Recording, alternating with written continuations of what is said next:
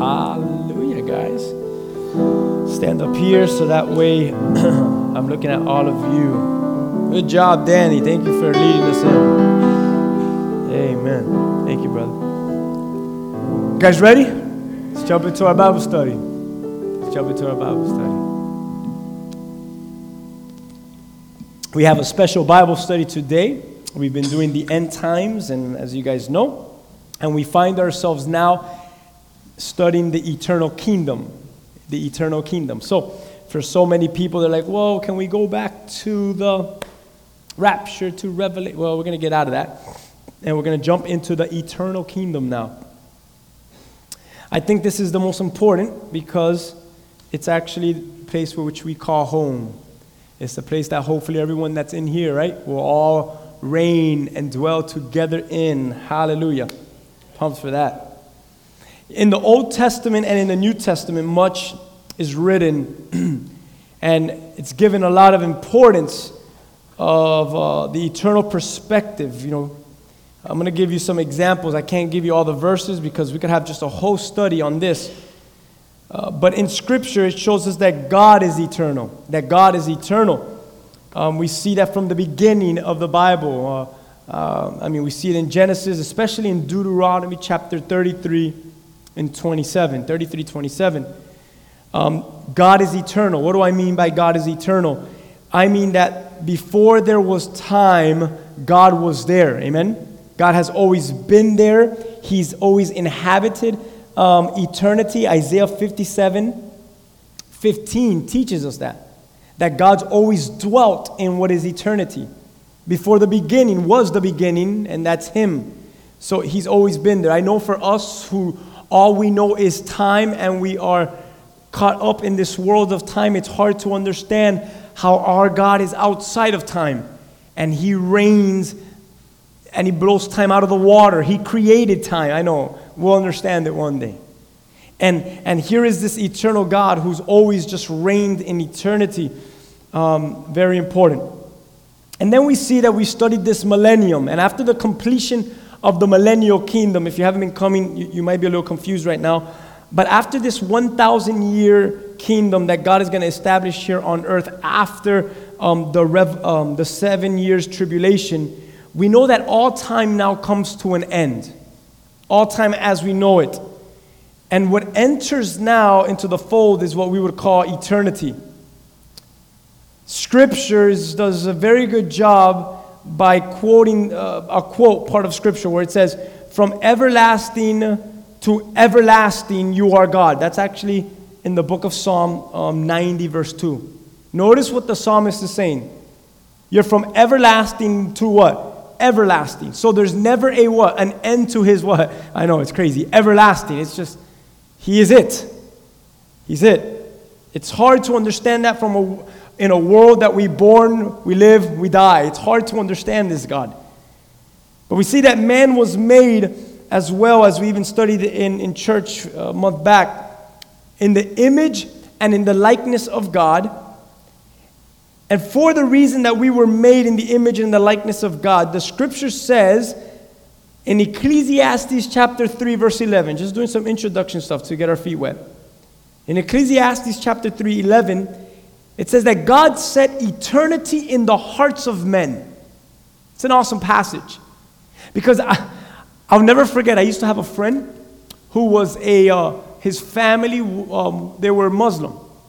And this was years back.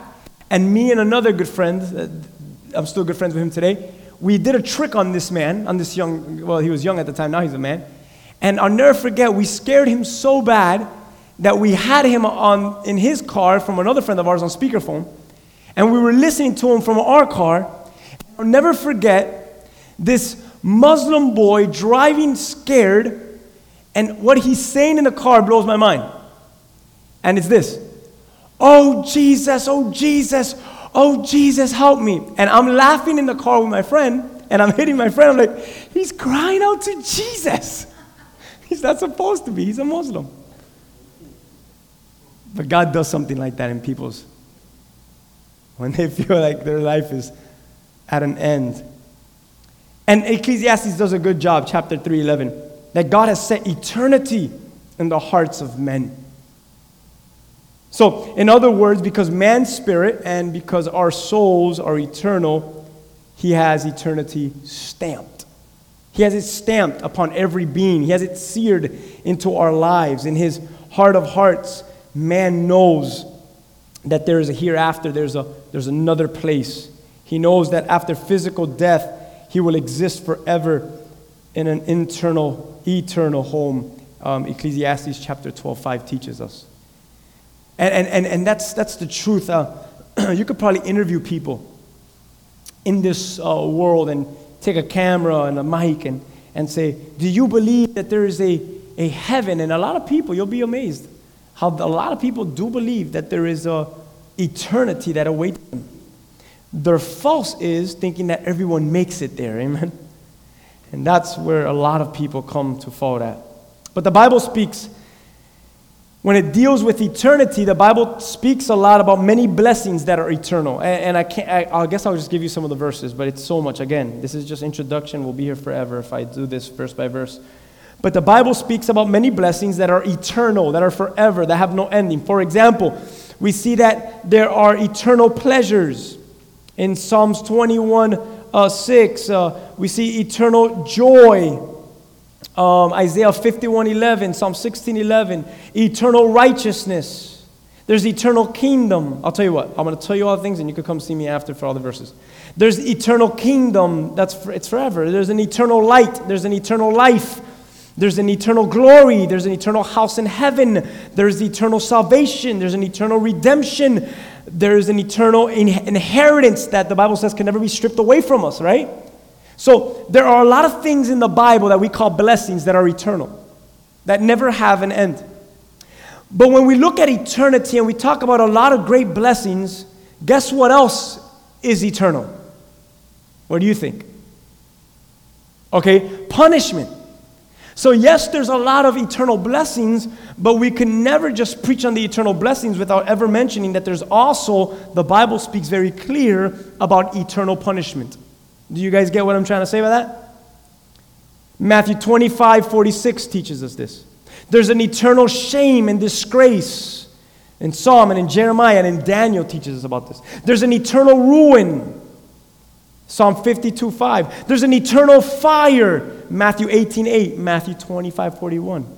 There's an eternal destruction, 2 Thessalonians 1 9. There's an eternal judgment, Hebrews chapter 6 2. Hey, real quick, what is the eternal judgment? Does that mean you stand before God's judgment and you get judged for eternity? What do you think eternal judgment is? Yeah, eternal judgment to the lake of fire, and that's going to be your judgment forever, a reminder of your judgment forever. So, yes, there are eternal punishments and there are eternal blessings together. Why did I mention all this for the introduction? The reason why I mentioned all this is because God's purpose, listen now, is eternal. God's purpose is eternal. God's purpose. Everything that He has done throughout the ages is always in a view towards the eternal kingdom. Always. Always, always, always. What's the first verse I gave you there? Yeah, thank you. Rudy, what's the first verse I gave you though? Ecclesiastes chapter 3:14 is the first verse. All right, let's start there. I'm going to read this to you guys. Ready? So you can write this one down if you want. Ecclesiastes chapter 3. No, no, I'm sorry. I, I was I, I should have said I'm talking to Rudy. Ecclesiastes 3:14. It says, "I know that whatever God does, it shall be forever. Nothing can be added to it, nothing taken from it. God does it." That men should what? Fear before him. Fear before him. I know that everything God does will remain forever. Isn't that an, an interesting phrase? God does things, but when he does them, it's forever. Like, remember, uh, I think it was last week, where I said, when you get to heaven, he's not going to come up to me like, hey, uh, I made a mistake with you. You got, you, by accident, I read your name wrong. I thought you were someone else, and I let you in you should have been in lake of fire. That doesn't happen with God. Okay? he doesn't make mistakes. When he does things, they remain forever. So there's this emphasis on forever. There's this emphasis on eternity throughout the Bible. It's not surprising um, that when it talks about the believer, the believer is also to have a mentality like God, which is in the things that are forever, in the things that are eternal. I quote it all the time here on Sundays. For example, one of the scriptures that I always quote here is Colossians 3 3, 1, and 2. And I think I gave you that one. And it says, Since then you have been raised with Christ, set your hearts on the things above. Notice what Paul is telling the church of Colossae. If you are in Jesus Christ, if you are a believer, now you seek the things which are from where? Okay, good. So it's above. So let's substitute the word above. You search the things which are what? Eternal. You search the things that are forever, that are above where Christ is. He's there sitting at the right hand of God. And then look at verse 2. Ready? You know this one. This is the one that I quote.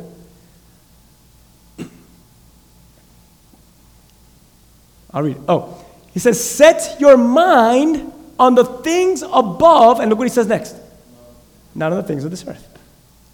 So it's an awesome reminder to the believer. What is that saying to me when I read it?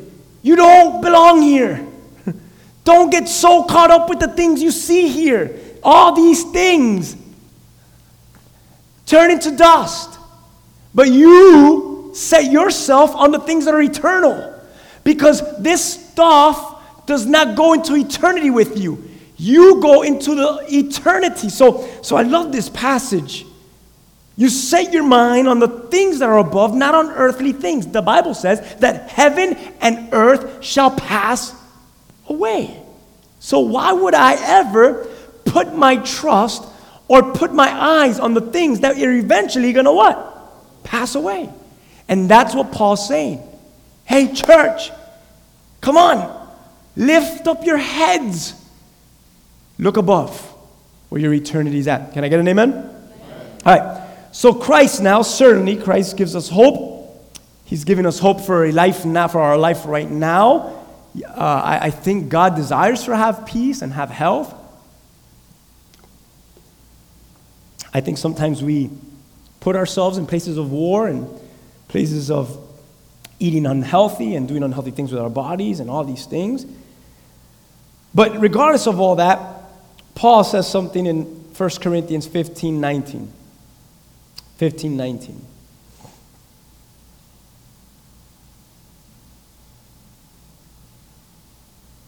Watch this.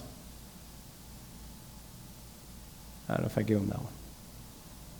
It says in 1 Corinthians 15 19, if we have hoped in Christ, in this life, if we have hope in Christ, we are of all men the most pitiable. When you look at this passage, he's looking at the church of Corinth and explaining to them that their primary focus is always on this eternal hope. And this eternal focus, there are trials and there are sufferings that we come, that come. That's why he uses the word pity there. Because when we come to Christ, trials do come and sufferings do come in this present age. How many of you have experienced hard times uh, in moments of your life. But now I'm going to tell you something that I hope it, it triggers something for the rest of your life. That when trials and tribulations and tough times come, when those things are put in place with your eternal focus, which is Christ, and the eternity, eternity that awaits us, then this present life and the problems that it brings should be overpowered and be of small comparison to that which awaits us. So, when we are pitied among all, when we are entering trials and suffering, we believe that there is a hope for the believer, and the hope is not eternal hell or eternal damnation. We believe that the Bible teaches that the believer's hope is in a what? Eternal kingdom that awaits every believer. Amen. I'm going to read 2 Corinthians chapter 4. I'm going to read uh, 17 18, and then I'm going to jump to 2 Corinthians 5 1. 2 Corinthians 4 17, 18, and then chapter 5, verse 1. Watch what Paul says. For our light and momentary troubles are achieving for us an eternal glory. That's good. that far outweighs them all. So we fix our eyes not on what is seen, but on what is unseen. For what is seen is temporary, but what is unseen is eternal. Did you guys catch that? Now we know that if the earthly tent we live in is destroyed, we have a building from God, an eternal house in heaven, not built by human hands. Uh, guys, look at this passage one more time. It's a powerful, go back to the beginning and then we'll, we'll look at it all again. And, and for our light affliction, it's just for a moment. But these problems that we go through today in planet Earth as we are living in our present age, look what it's doing to us. It is working for us a far more exceeding an eternal weight of glory. Well, what is it? What is everything that I'm going through today bringing and preparing me for? Well, we're going to go to the next verse. While we do not look at the things which are seen. So, yes, you're going through things in the things that you see, but we look at the things which are not seen. For the things which are seen, they're just what, church? They're temporary. Stuff that you see just it's temporary. It's going to last for a certain amount of time. But watch this. But the things which are not seen, those things are what? That's the stuff that matters. That's the stuff that the church focuses on. Paul even says this listen to these words I consider that our present sufferings are not worth comparing with the glory that will be revealed in us. That's a powerful scripture. I'll, I'll give you the, the verse. That's actually Romans 8 18. And Paul says something beautiful. In Romans 8 18, he says, I consider that what we're presently suffering and going through, it's not even worth comparing it, which is that which will be revealed in us. So if you're suffering and if you're going through something, watch this. You can't even compare that with what is to come for your life. And right then and there is where I say, Thank you, Jesus, that I'm going to a better place. Amen? And, and Paul is outlining this eternity for us. So, where do we find ourselves as we get through this introduction? And as we'll spend about 30 minutes and we'll go into it more next week. We find ourselves now at the end of Revelation, chapter 21 and 22. It's the last book of the Bible. And in Revelation chapter 21 and 22, it's the final two chapters of, this, of the Bible. And the Apostle John, the Apostle John, describes the glorious realities of God's eternal kingdom. He describes how beautiful eternity is. When we go into Revelation 21 and 22, we're going to see that heaven has always been the hope of God's saints. And we're going to read this verse by verse. This is called expository teaching. What we're going to start doing in a second is we're going to read a verse, stop, read a verse, stop, and we're just going to study each word and each part of the verse. So we could understand what our eternity looks like. Now, what's interesting about John when he gets to the end of the Bible, and he begins to write about this eternal kingdom. He describes three distinct places in eternity. Anyone know what the three places are? Don't just say heaven, because it's not. He begins to describe one place as the new earth. Why do you think he calls something the new earth? What do you think happens? The old earth is what? The Bible says heaven and earth shall what? Heaven and earth shall what? What does the Bible say? Heaven and earth shall pass away. So the old heavens is done with. The, what we see outside right now, the moon and the stars and the beautiful clouds, is this planet as we see it, something's done with it. And John describes a new earth. Number two, not only that, but he begins to describe a new heaven, a new earth and a new heaven. And then the third thing that John describes is what is called the New Jerusalem. Actually, in John chapter 14, if you're taking notes, verses 2 and 3, Jesus is actually telling his disciples, Hey, I'm preparing a place for you, and it's a place that has many rooms, he says. Many rooms. That word in the Greek means many dwelling places, many places for you to reside in. The New King James says, I'm preparing a mansion for you. How many of you have heard preachers preach that? And God is in heaven preparing a mansion. How many of you have heard that? Um, And we're like, well, what do you mean a mansion? It's going to have an elevator. It's going to. It doesn't mean anything that you think it means. It really doesn't. It doesn't mean a four story house. It doesn't mean you have a full court basketball court, an Olympic sized swimming pool. It does not mean that. The word mansion, when God is preparing a mansion for us in the Greek, literally means a dwelling place. A place for all the believers to reside in, many rooms in his father's house, he's going to prepare. And this place is a spot, it's a location. I'm going to read that verse to you in, in its fullness. It's John 14, verse 2 and 3. I'm going to read it for you guys. John 14, 2 and 3. He says, In my father's house are many rooms. If it were not so, I would have not told you. But I'm going there to prepare a place for you. And if I go and I prepare a place for you, I will come back and I will take you to be with me, that you also may be where I am. He's telling this to his followers. I'm leaving, I'm going to my father's house. I'm going to, in as many places, in these many rooms, I'm going to prepare a certain place just for you. And then we find ourselves in Revelation 21. And in Revelation 21, it begins to teach us about all things now are new. And God begins to create something that you and I have never seen. And John actually announces, which we'll get there, he begins to announce this tabernacle of God who is now with men. And he will dwell with them. Let me ask you a question. When was the last time that the tabernacle of God dwelt with men? If you know that, high five for you. When was the last time the tabernacle of God dwelt with man? And man dwelt with the tabernacle? Anyone know? Yeah. See the Old Testament? The children of Israel surrounded themselves around the tabernacle. The tabernacle was in the center of the children of Israel. It dwelt among them, and they dwelt among it. But then John in Revelation 21, he mentions this tabernacle again. Not temple, tabernacle. And he says the tabernacle of God is going to dwell with man again. It's very significant. The word that is used there for tabernacle.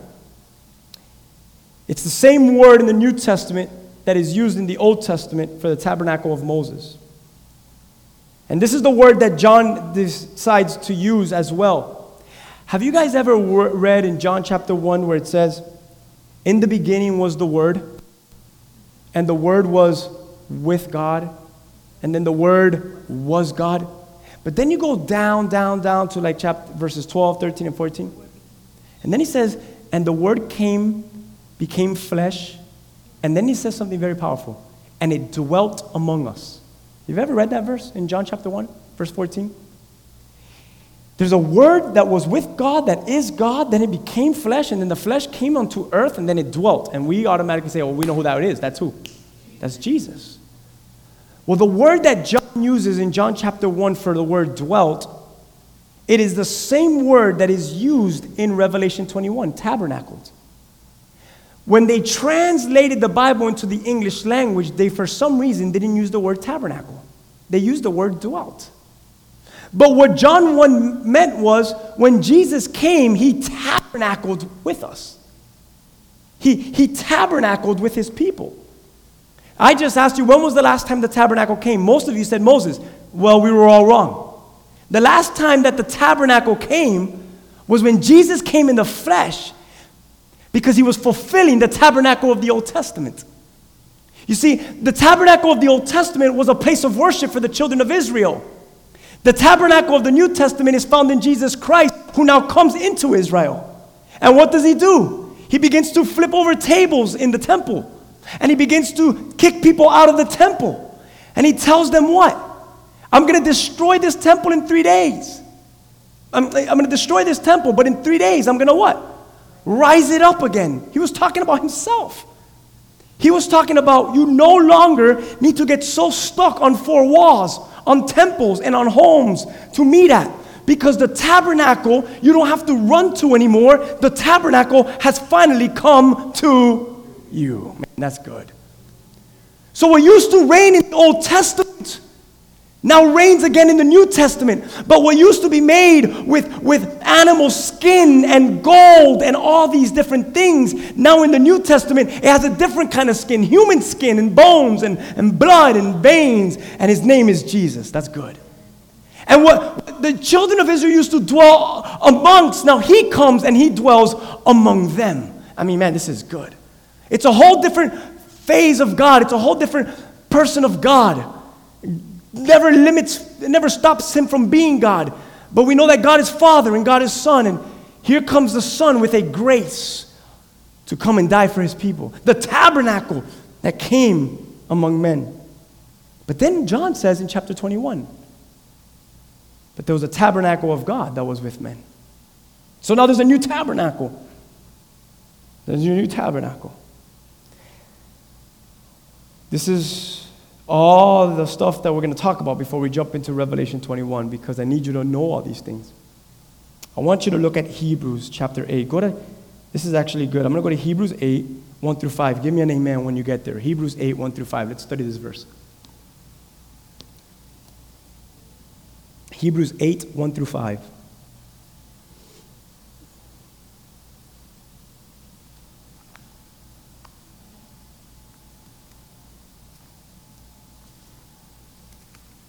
I got to preach that one Sunday, the tabernacle. Coming to man.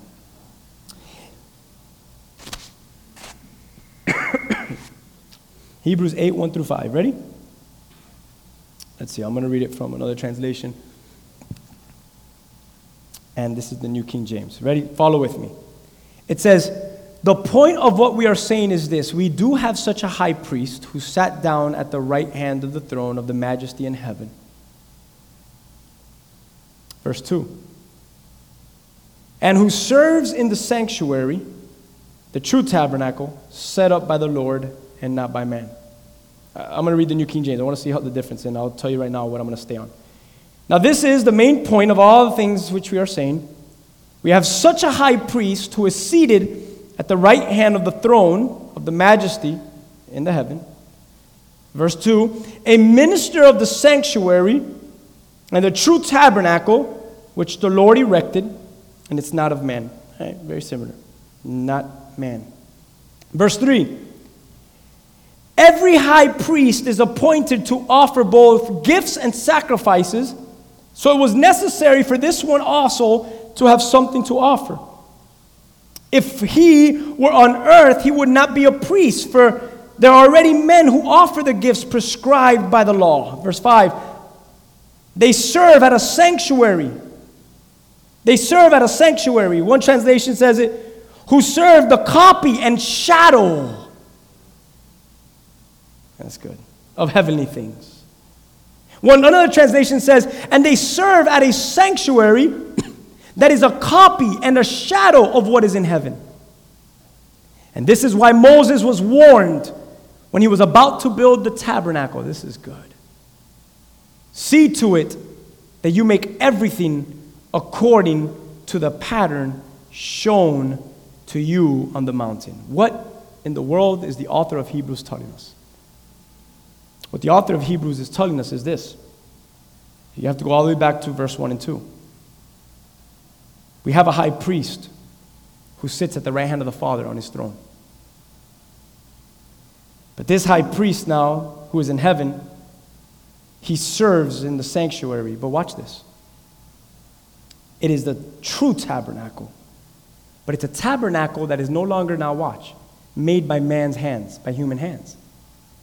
The author of Hebrews says it's no longer made by man's of hands, men's hands. Wow, that's a tongue twister. But instead, this new tabernacle that is erected and set up is now set up by the Lord. He says there are already priests and there are already people who offer up gifts in their sanctuary. We come to church here on Sundays, right? And we offer up gifts. And we tithe. And we give offering. And we give to the homeless at times. And we do certain fundraisers and certain collections, depends for what it is at times. We come to the sanctuary and we give to the sanctuary in which we serve at. But then the author of Hebrews says this but now we serve at a sanctuary that is a copy and that is a shadow of what is actually in heaven. And that is why he says God had to be very specific with Moses when he told Moses, Be very careful, I warn you when you build the tabernacle, that you make everything the way I tell you to make it. Why?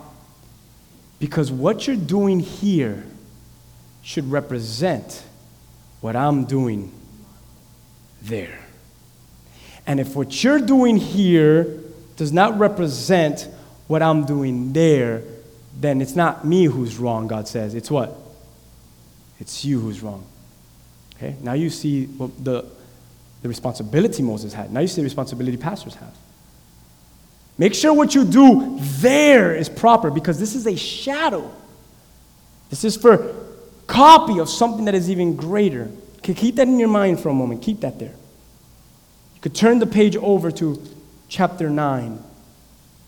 And if you could put your eyes on verse 11 and 12. Chapter 9, verse 11 and 12.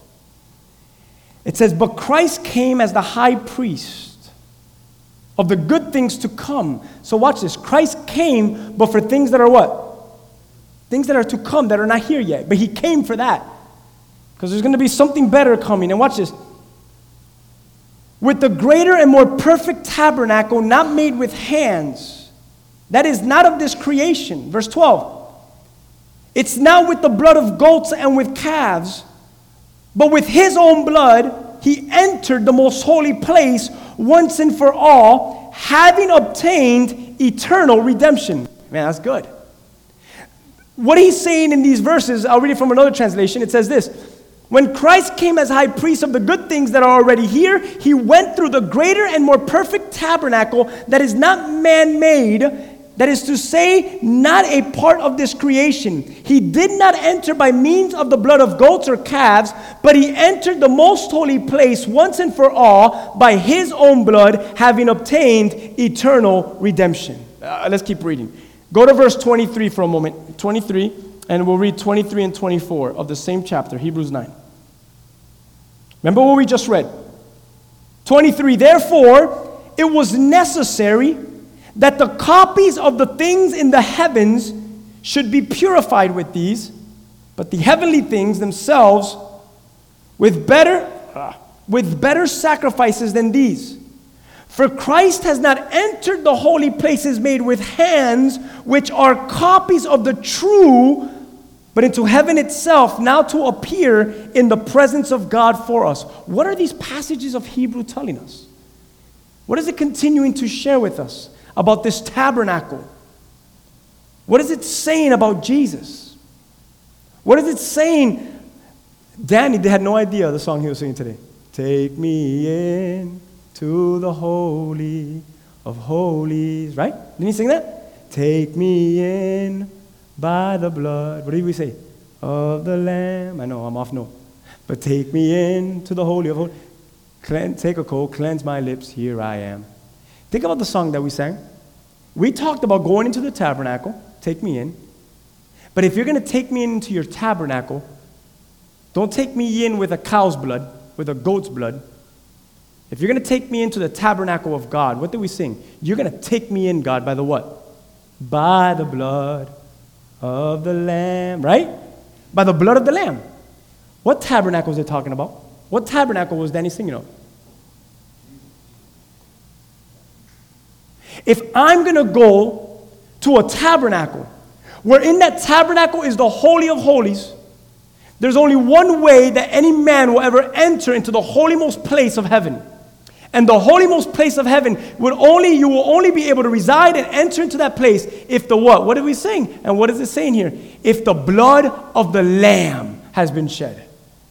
Let me ask you a question. Has the blood of the lamb been shed? What Hebrews is saying is all these temples and all these Old Testament temples and all these Old Testament worships and all these Old Testament sacrifices of blood are just a copy of something greater.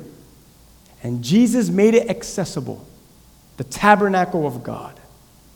And the way that He made it accessible, this greater tabernacle, this entry of this most holy place, is only by his own blood.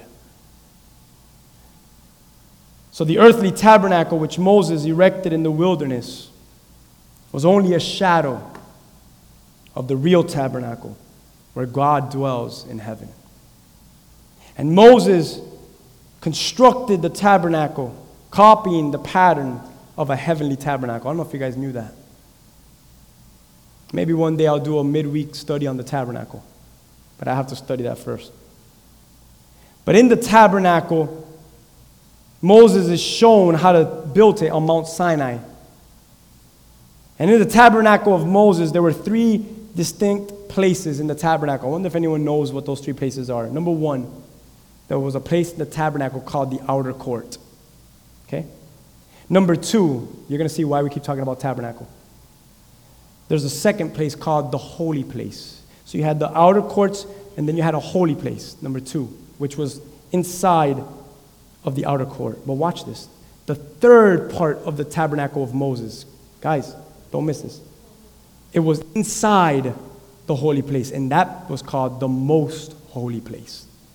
So let's, let's try to think of Moses' tabernacle. He built three levels. Three what?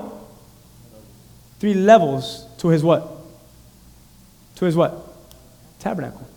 He built one level, which was called the outer court, another level, which was called the holy place, and then another level, which was called the most holy place. Three levels Moses built in Mount Sinai, all the way in the Old Testament. So the outer court was the first area of the tabernacle. And that place was open to any circumcised Israelite who entered through the gate. And they would bring in a sacrifice in the days of Moses. And they would bring it to the brazen altar, like we sang. And they would bring their sacrifice to an altar. But that's as far as they could go. They couldn't pass the altar. They would leave their sacrifices there in the days of Moses. The other areas of the tabernacle were not open to them, even though they were Jews. It was only open to a specific set of Jews. Anyone know who they are? The priests. So the Jewish person, I wish I had a, a, sacrifice, would come into the outer parts, the outer courts. And let's say this was the brazen altar. They would bring their offering and they would leave it there. But they couldn't go any further into the tabernacle. Because anyone else that were able to go further into what's the next place? It's not the outer courts anymore. The holy place was now a priest was able to go in. And the priest, not just a Jew, but the priest was the only one that could have taken it elsewhere. But they had to stop in the outer court of the tabernacle. And then the priest would pass through a veil into the holy place. And in that holy place, it contained the table of consecrated bread, the golden lampstand, the altar of incense. And then once a year, on a day of atonement, the priest stopped there. He couldn't pass the holy place. There was one more place that we're talking about.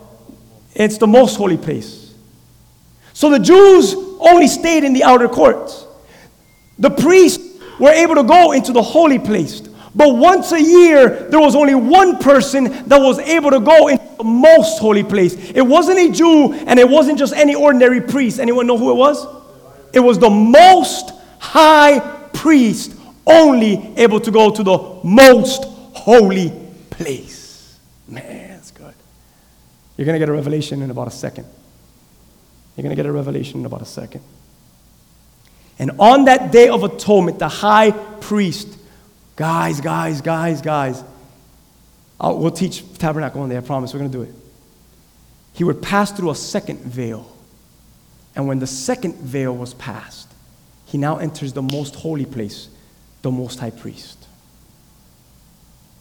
And that is called the most holy place, which now he runs in the ark, the ark of the covenant.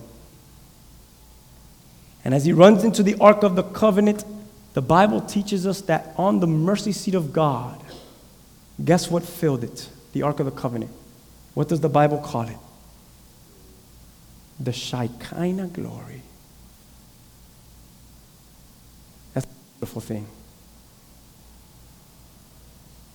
The Shekinah glory. The Shekinah glory. And it would reign between two cherubic angels that were on that tabernacle, on that um, Ark of the Covenant, on top of the mercy seat. And the presence of God Himself would fill. I don't know how that looked, but that must have been amazing. Amazing. Rewind. God said, Moses, when you build my tabernacle, you be very careful how you build it. I want you to build it exactly how I tell you. Exactly. Because up here, there is something that that is supposed to be a shadow of. So you can't mess that up down here. Because then they're never going to understand what's up here. Build it the way I tell you, so when they come here, they'll be wowed by what they're going to see. So he builds three levels to a tabernacle outer courts, holy place, most holy place. Number one, the outer courts is what God meant in Revelation 21 as the new earth. And then you look at the holy place, and that's a type of new heaven. And then you look at the most holy place, and you guys know this one very well. What is the most holy place in the eternal kingdom? It's not the new heaven, it's not the new earth. The most holy place is what? The new Jerusalem. You know why it's there? It says that in the new Jerusalem there is no need for the sun or for the moon because the what? The glory of God, the light of the Lamb is its light. The Holy of Holies is the new Jerusalem. Did you remember the Hebrews that I just read? There's a greater tabernacle. And the only reason why there's a greater tabernacle for all of us is through the blood of the Lamb. So the only reason why you will enter into a greater tabernacle is because your high priest sacrificed his life for you. And with that blood, you now enter into the Holy of Holies of heaven, which hopefully we all get to go there, the New Jerusalem. That's where I want to go. Like, I'm cool, I want to see the new heaven, I want to see the new earth, but I want my bed to be in the New Jerusalem, baby. Guess why I want the bed to be in New Jerusalem? Because that's where Jesus lives. That's where Jesus reigns. And I want to be tabernacled with Jesus. Amen? Amen. Amen, amen, amen. I'm trying to see if I should skip some verses. This is so good. I'm just doing an introduction. I'm not even going to get to Revelation 21 today. How awesome. Let's go into, uh, I'll read it from my iPad. Let's go to Hebrews 9, 1 through 8 again. I think we read this. And then we'll read 11 to 12. Hebrews 9, 1 through 8, and 11 through 12. My translation might be a little bit different than yours, but just bear with me. It's, it's very similar. It says, the first covenant, the first covenant, everyone say first covenant. That's Hebrews 9, 1. The first covenant had regulations for worship and also on earthly sanctuary, an earthly sanctuary. A tabernacle was set up in its first room where the lampstand, the tab, the table, the consecrated bread, this was called the holy place. Look at verse 3. Behind the second curtain, there was a room called the most holy place. And that had the golden altar of incense, the gold covered ark of the covenant. This ark contained the gold jar of manna. It contained Aaron's staff that had budded and the stone tablets of the covenant. Verse 5 Above the ark were the cherubim of the glory, overshadowing the atonement cover. But we cannot discuss these things in detail now. Verse 6 When everything had been arranged like this, the priests entered regularly into the outer room to carry on their ministry. Guys, everyone's eyes, look at verse 7. But only the high priest entered into the inner room. And that was only once a year and never, and never what? What does your translation say? Never without blood. Which he offered for himself and for the sins of the people that they have committed because of their ignorance. The Holy Spirit was showing by this that the way, guys, catch this, that by the way into the most holy place had not yet been disclosed as long as the first tabernacle was still standing. I'm going to skip now 9 and 10, and I'm going to go to verse 11. Watch this. Notice what I just read. Listen to what I just read. The Holy Spirit was showing by this that the way to the most holy place had not yet been discovered, disclosed, as long as the first tabernacle was still standing. It had not been disclosed because the first tabernacle was still standing. Because of the what? The first tabernacle was still standing. Look at verse 11. When Christ came as high priest, of the good things that are already here, he went through the greater and more perfect tabernacle that is not man made, that is to say, not a part of this creation. So, what is it talking about? Eternity now. So, he went into eternity. And he did not enter by means of the blood of goats or calves. How did Jesus Christ, our high priest, enter? It says in the next verse, but he entered the most holy place once and for all by his own blood, having obtained eternal redemption. So, what is, what is it saying? What is Hebrews saying? He's saying what? He's saying what? Jesus had to do what no one else is ever able to do, was able to do. And that was what?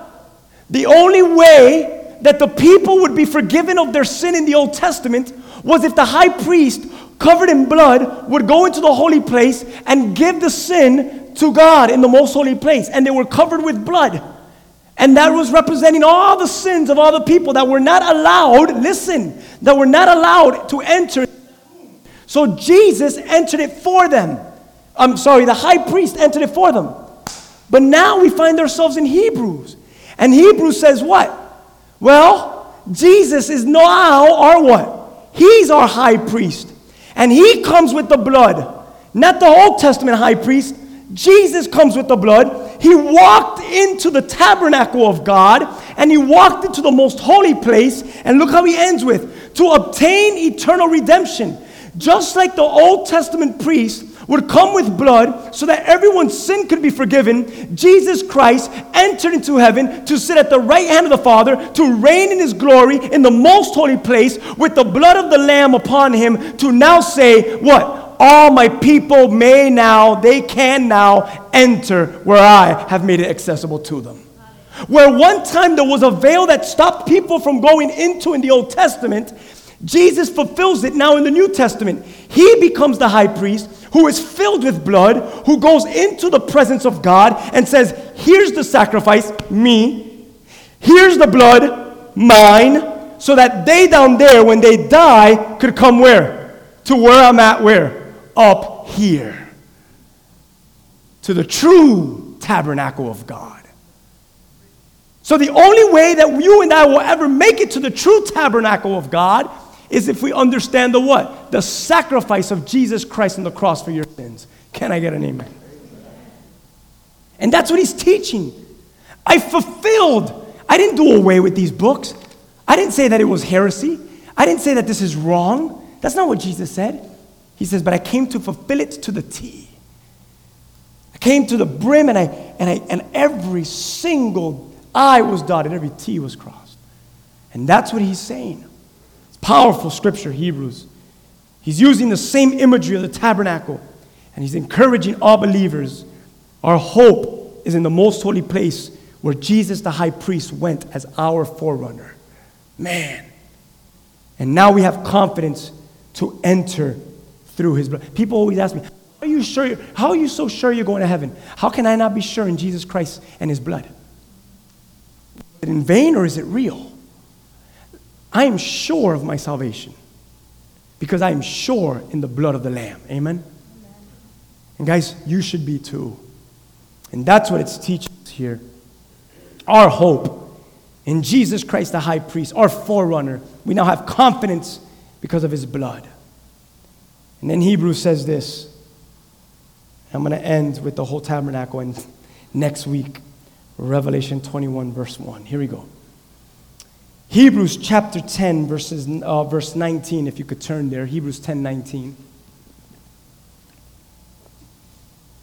And he says this. Remember everything I just read to you, right?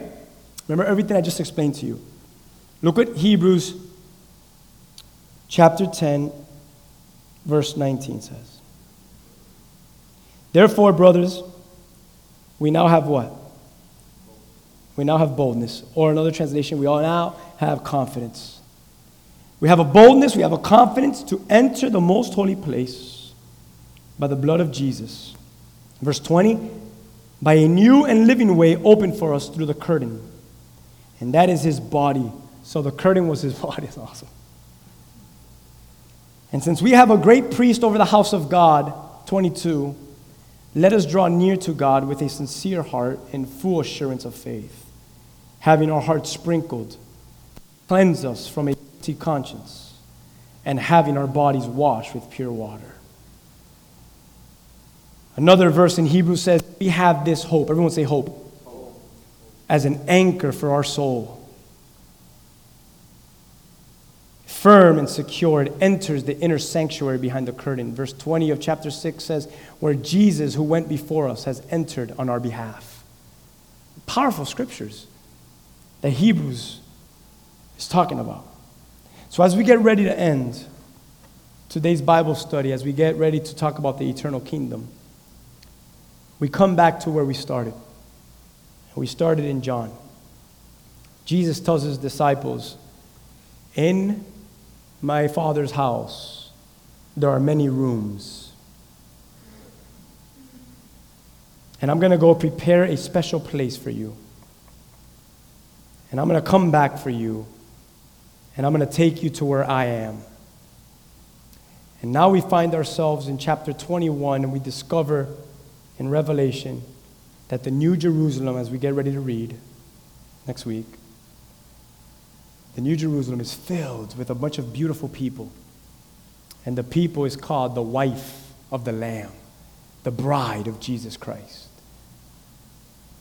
So if the New Jerusalem is Jesus' bride, common sense would tell us that Jesus is right there with his bride. Amen? And John tells us that Jesus is the lamp and Jesus is the temple of the holy city, the New Jerusalem. John says that the throne of God and the Lamb are in the New Jerusalem. And like the most holy place in Moses' tabernacle, John says that the city is filled with the glory of God. And then we also learn in Revelation 21 that there are kings and there are nations on the new earth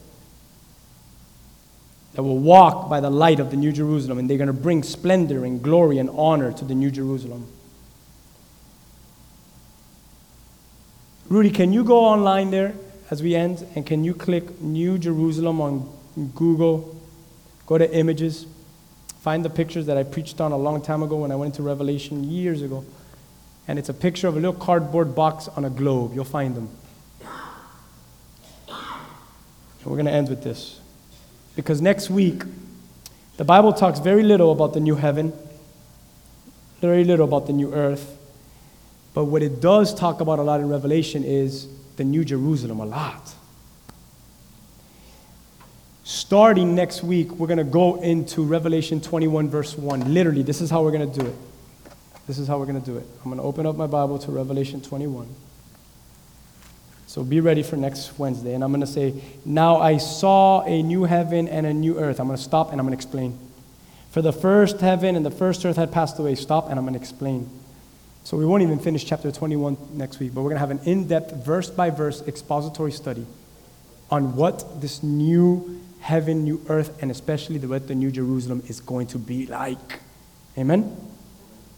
But now we know a little bit about it as we look at it as the tabernacle and how this eternal perspective, how it's going to be like, which we still don't have no understanding.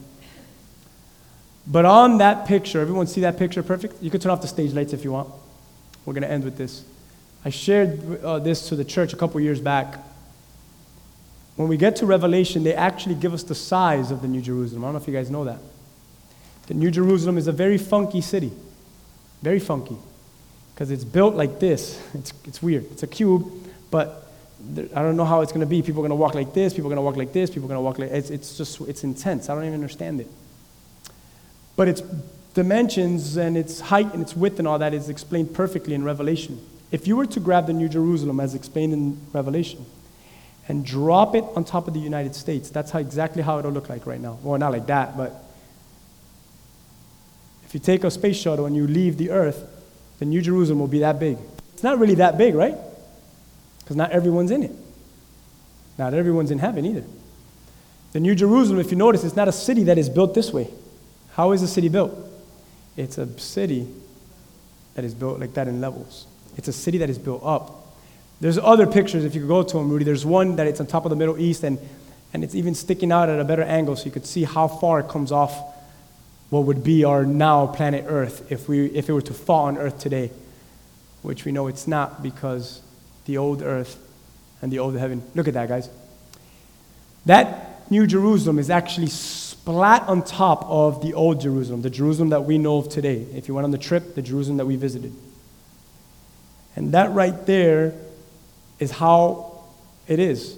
It's not that long in the sense of from one spot to another spot, from east to west, but it's actually huge in the sense that it's built up. See that? And it's a beautiful, perfect square. It's like a cube, sorry, is how Revelation describes the New Jerusalem. Guys, trust me when I tell you this. The New Jerusalem to you is going to look nothing like that, amen? It's going to be so much more glorious. So if you're looking at this and right now in your head, well, I don't want to live in that box, if that's what he's talking about, you're not going to live in the box. You're going to live in something that your imagination, when we start reading this, is not even going to be able to understand of how intense this is. And that is what we're going to be talking about in chapters 21 and 22. Thank you, Lord. Thank you, Lord, for the new tabernacle. Thank you, Lord. Thank you, Lord, for preparing our hearts. Thank you, Lord, for, for being our high priest and walking through where I was never, I would have never been able to walk through and offer my own sacrifice. But thank you, Lord, that you went with blood. And you said, Father, as a high priest, watch this, all in one shot. He is high priest. He is also sacrificed lamb. He is God. He shows up to the Father and he says, The high priest comes with the blood of the Lamb, me. And he presents himself to the new tabernacle to set up the most holy place, all to say to you, I'm doing this so that one day you could be with me in that room, in that place that I'm preparing for forever. And all I can say is thank you. Because there's no blood, there's no sacrifice that I could have ever done that could have got me into the most holy place of God, the New Jerusalem. Amen? Amen? But Jesus did it for you. Live in that grace, live in that truth. That Jesus has done for you what you'll never be able to do for yourself. And you'll be able to breathe a whole lot more and a whole lot easier. And you'll be able to thank Him for what things that are ahead. Amen? So that was the introduction, really. I wanted to do it much faster, but there was no way I was going to be able to. But that was the introduction to now get ready to jump into chapter 21 and 22. So we'll be a couple weeks on this. And I think it's going to bless your life like you have no idea. Like you have no idea. Let's pray, and then uh, if you guys want to ask some things, I know some people got to go. Father, we thank you today. We love you. We praise you. Jesus, you, we worship. You, we thank and praise today because you are the high priest that makes a way for us. We thank you because curtains have been torn and I now can enter into my dwelling place. I thank you, Lord God, because I was lost in sin. I was, I was confused and I was a mess. But you saved me and you covered me with your blood. And I am sure in the Lamb of God I'm sure in my Savior, and I long to reign with you in the most holy place in the New Jerusalem. I just pray that you may prepare our hearts, that as we've been talking about the end times and we've now gotten out of this seven year tribulation, rapture, antichrist, and now get ready to enter to what will be our eternal kingdom, that it would do something in us, that it would stir some hope in us that we would not lose focus. We thank you for this evening. Let us have a blessed and amazing evening tonight. Take us home safely. In Jesus' name we pray. And we say, Amen. Amen. As you guys go, um,